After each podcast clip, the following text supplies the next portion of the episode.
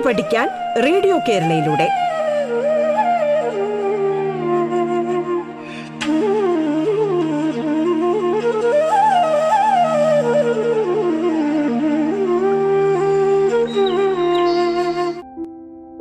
നമസ്കാരം.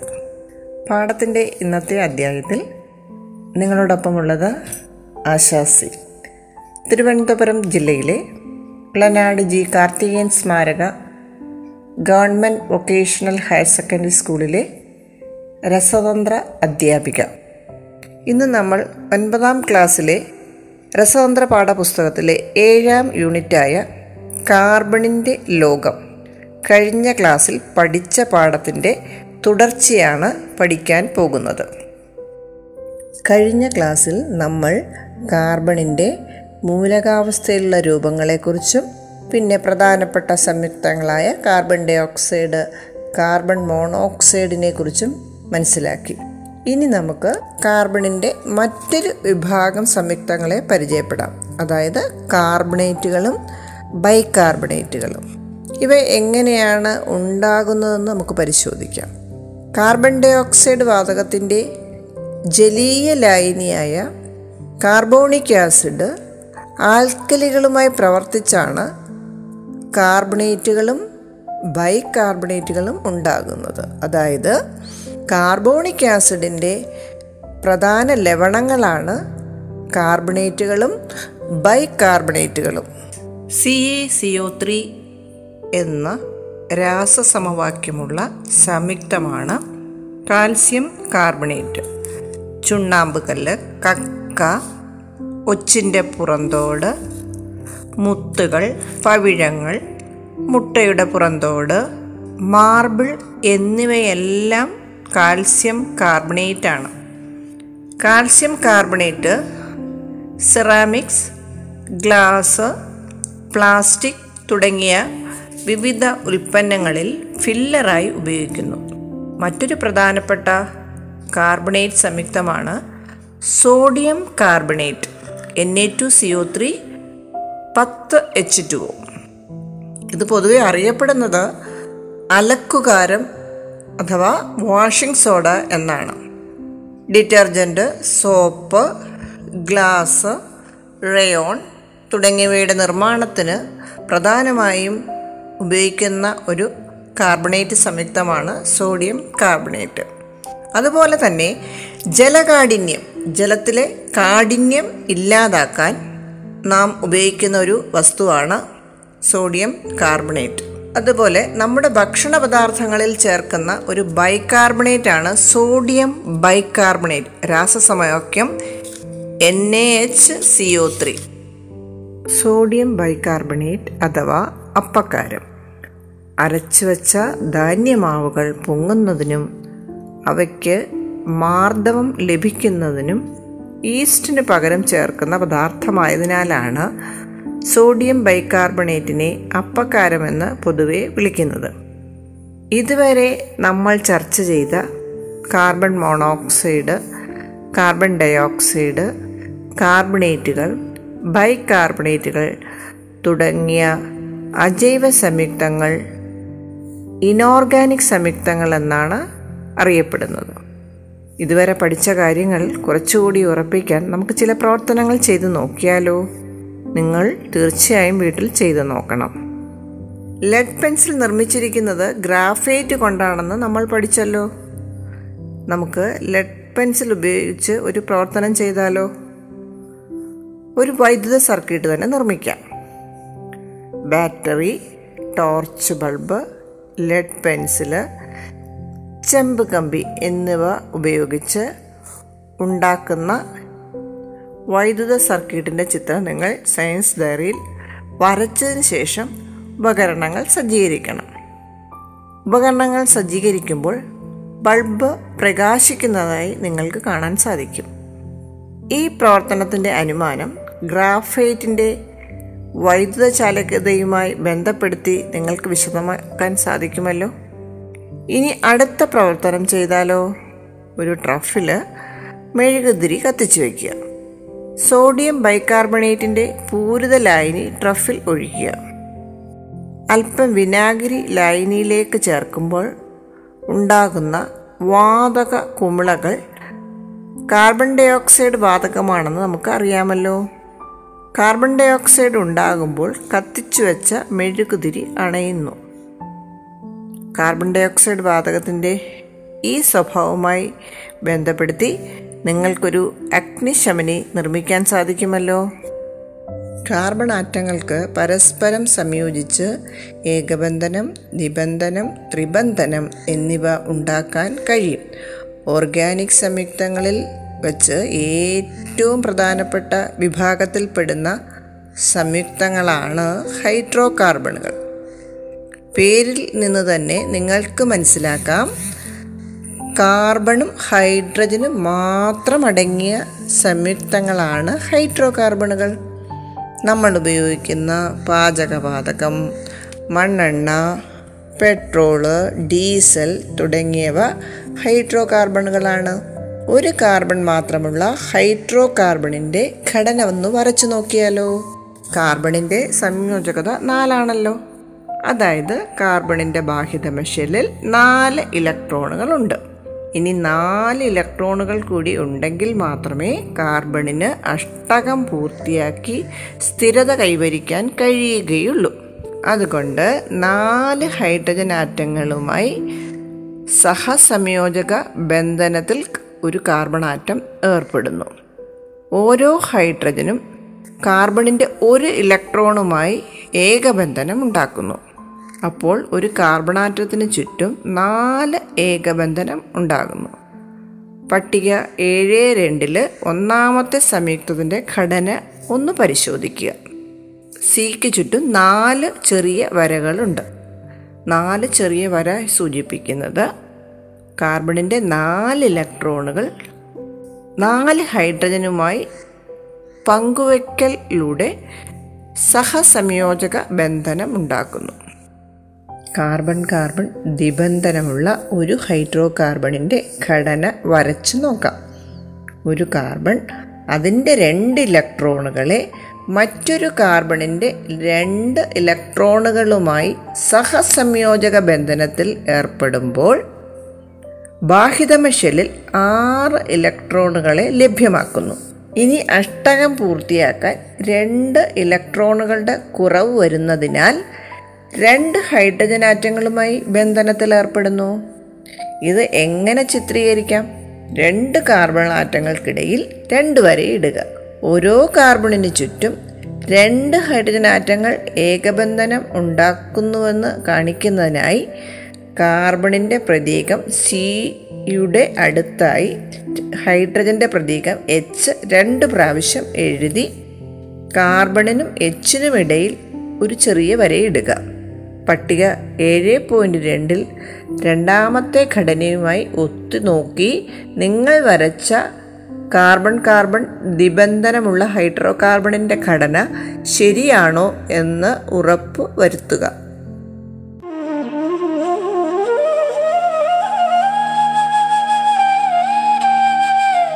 പാഠം കേട്ടു പഠിക്കാൻ റേഡിയോ കേരളയിലൂടെ. പാഠത്തിൽ ഇനി ഇടവേള.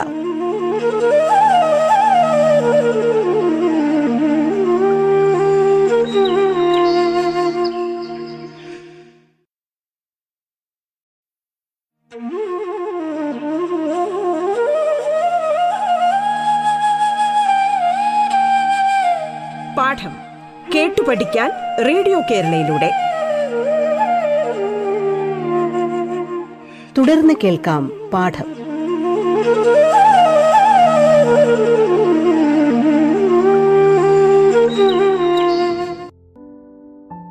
പട്ടിക ഏഴ് പോയിന്റ് രണ്ടിൽ നൽകിയിരിക്കുന്ന മൂന്നാമത്തെ ഹൈഡ്രോ കാർബണിന്റെ ഘടനയിൽ രണ്ട് കാർബണാറ്റങ്ങൾക്കിടയിൽ മൂന്ന് വര ഇട്ടിട്ടുണ്ട്. ഈ മൂന്ന് വര സൂചിപ്പിക്കുന്നത് ഈ രണ്ട് കാർബണാറ്റങ്ങൾ തമ്മിൽ മൂന്ന് ഇലക്ട്രോണുകൾ വീതം പങ്കിട്ടിരിക്കുന്നു. അതായത് മൂന്ന് സഹസംയോജക ബന്ധനം ഉണ്ടാക്കിയിരിക്കുന്നു. കാർബണിന്റെ നാലാമത്തെ ഇലക്ട്രോണ് ഹൈഡ്രജന്റെ ഒരു ഇലക്ട്രോണുമായി ബന്ധനത്തിൽ ഏർപ്പെട്ടിരിക്കുന്നു. അതിനാൽ കാർബണിന്റെയും എച്ചിന്റെയും ഇടയിൽ ഒരു ചെറിയ വര നൽകിയിരിക്കുന്നു. കാറ്റിനേഷൻ കഴിവ് കൂടുതലുള്ള കാർബണാറ്റങ്ങൾ തമ്മിൽ ഏകബന്ധനം ദ്വിബന്ധനം ത്രിബന്ധനം എന്നിവ ഉണ്ടാക്കുന്നു.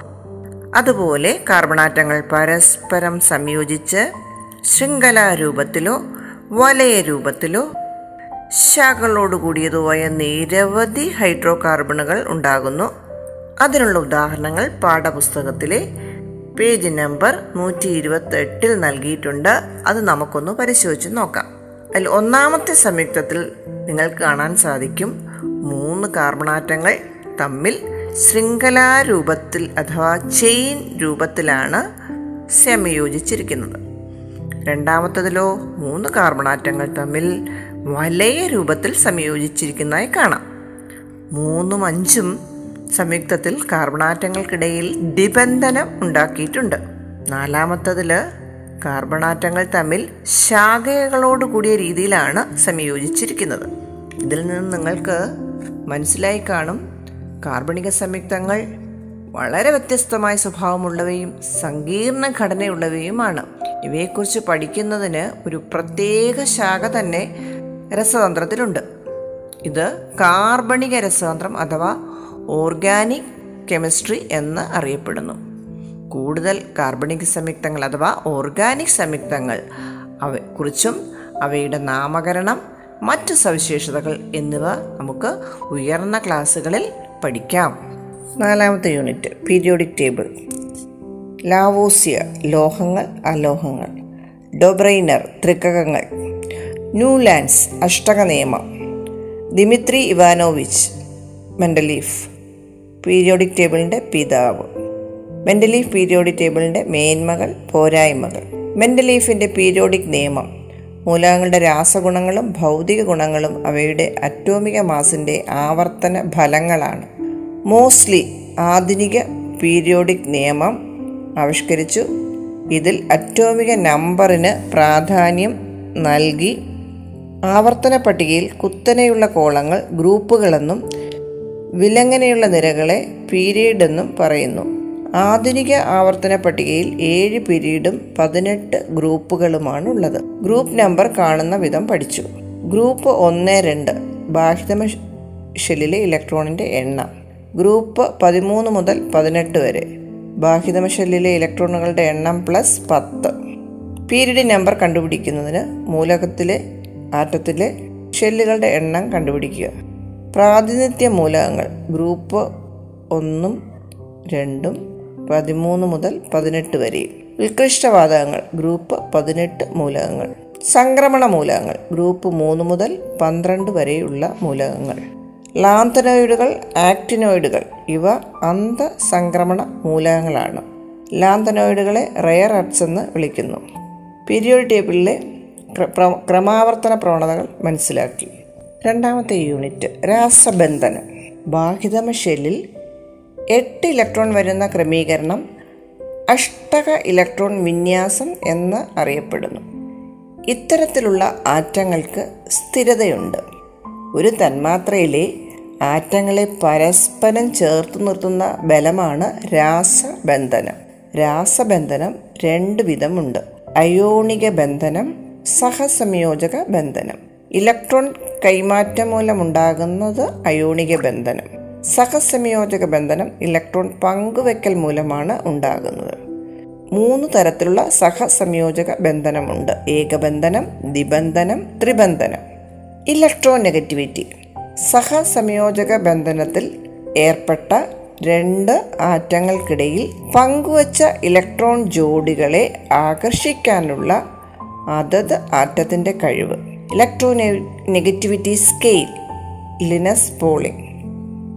ഒരു സംയുക്തത്തിലെ ഘടകമൂലകങ്ങളുടെ ഇലക്ട്രോനെഗറ്റിവിറ്റി വ്യത്യാസം ഒന്ന് പോയിന്റ് ഏഴ് അല്ലെങ്കിൽ അതിൽ കൂടുതലാണെങ്കിൽ അയോണിക ബന്ധനവും ഒന്ന് പോയിന്റ് ഏഴിൽ കുറവാണെങ്കിൽ സഹസംയോജക സ്വഭാവവും കാണിക്കുന്നു. ഭാഗികമായ വൈദ്യുതചാർജുള്ള സഹസംയോജക സംയുക്തങ്ങളാണ് പോളാർ സംയുക്തങ്ങൾ. ഈ സ്വഭാവമാണ് പോളാർ സ്വഭാവം. സംയോജകത. രാസപ്രവർത്തന വേളയിൽ ഒരാറ്റം പങ്കുവയ്ക്കുകയോ വിട്ടുകൊടുക്കുകയോ സ്വീകരിക്കുകയോ ചെയ്യുന്ന ഇലക്ട്രോണുകളുടെ എണ്ണമാണ് ഒരാറ്റത്തിന്റെ സംയോജകത. പ്രതീകങ്ങൾ ഉപയോഗിച്ച് ഒരു തന്മാത്രയിലെ ആറ്റങ്ങളുടെ എണ്ണത്തെ ചുരുക്കി സൂചിപ്പിക്കുന്ന രീതിയാണ് രാസസൂത്രം. ആറാമത്തെ യൂണിറ്റായ അലോഹങ്ങൾ പ്രധാനപ്പെട്ട അലോഹങ്ങൾ.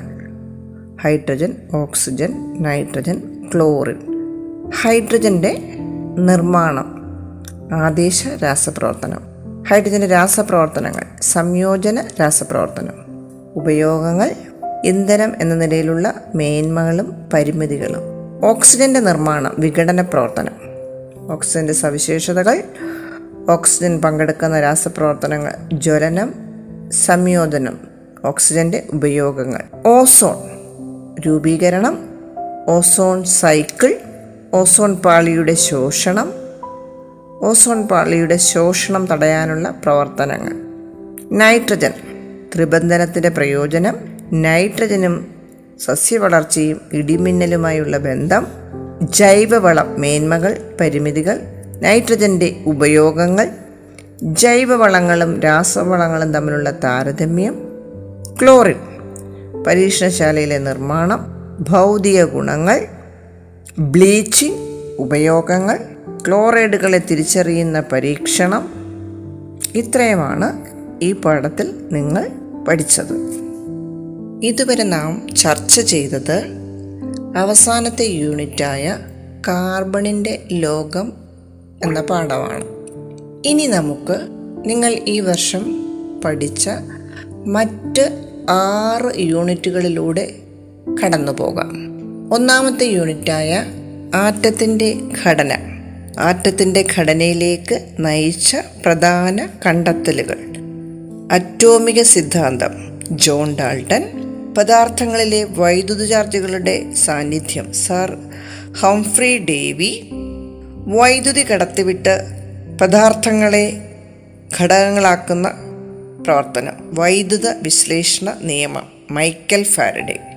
ഡിസ്ചാർജ് ടു പരീക്ഷണം. ജെ ജെ തോംസൺ സ്വർണത്തകട് പരീക്ഷണം. ഏണസ്റ്റ് റൂദർഫോർഡ് ചാഡ്വിക് ന്യൂക്ലിയസിൽ ചാർജ് ഇല്ലാത്ത കണമുണ്ടെന്ന് കണ്ടെത്തി. റൂദർഫോർഡിന്റെ സ്വർണത്തകട് പരീക്ഷണം പ്രധാന കണ്ടെത്തലുകൾ. ആറ്റത്തിലെ മൗലിക കണങ്ങൾ. Proton electron neutron. Proton.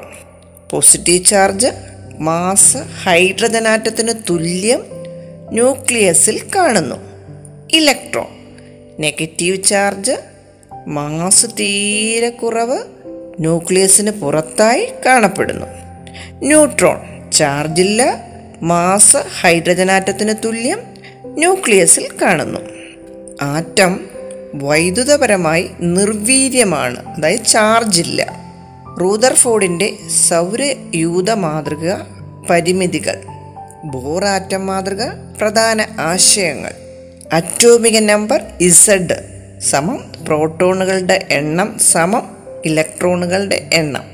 Mass number A വലിയക്ഷരം എ സമം പ്രോട്ടോണുകളുടെ എണ്ണം പ്ലസ് ന്യൂട്രോണുകളുടെ എണ്ണം.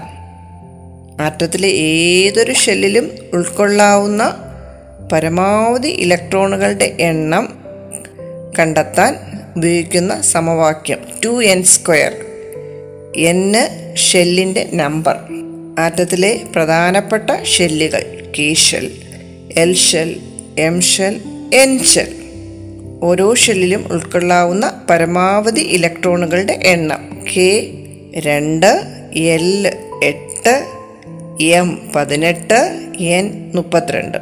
ഇലക്ട്രോൺ വിന്യാസം എഴുതാൻ പഠിച്ചു. ബോർ ആറ്റം മാതൃക വരയ്ക്കാൻ നാം ഈ പാഠത്തിൽ പഠിച്ചു. ഐസോടോപ്പുകൾ ഒരേ അറ്റോമിക നമ്പറും വ്യത്യസ്ത മാസ് നമ്പറുമുള്ള ഒരേ മൂലകത്തിന്റെ വ്യത്യസ്ത ആറ്റങ്ങളാണ്. പ്രധാനപ്പെട്ട ഹൈഡ്രജന്റെ ഐസോടോപ്പുകളായ പ്രോട്ടിയം ഡ്യൂറ്റീരിയം ട്രിഷ്യം എന്നിവയെക്കുറിച്ച് പഠിച്ചു. അതിൽ ഡ്യൂറ്റീരിയത്തിന്റെ ഉപയോഗം എന്താണെന്ന് മനസ്സിലാക്കി.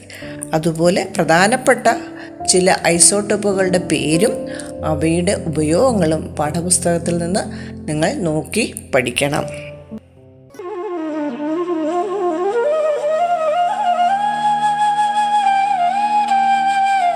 പാഠം കേട്ടു പഠിക്കാൻ റേഡിയോ കേരളയിലൂടെ. പാഠത്തിന്റെ ഇന്നത്തെ അധ്യായം പൂർണമാകുന്നു. ഇനി അടുത്ത ദിവസം കേൾക്കാം. നമസ്കാരം.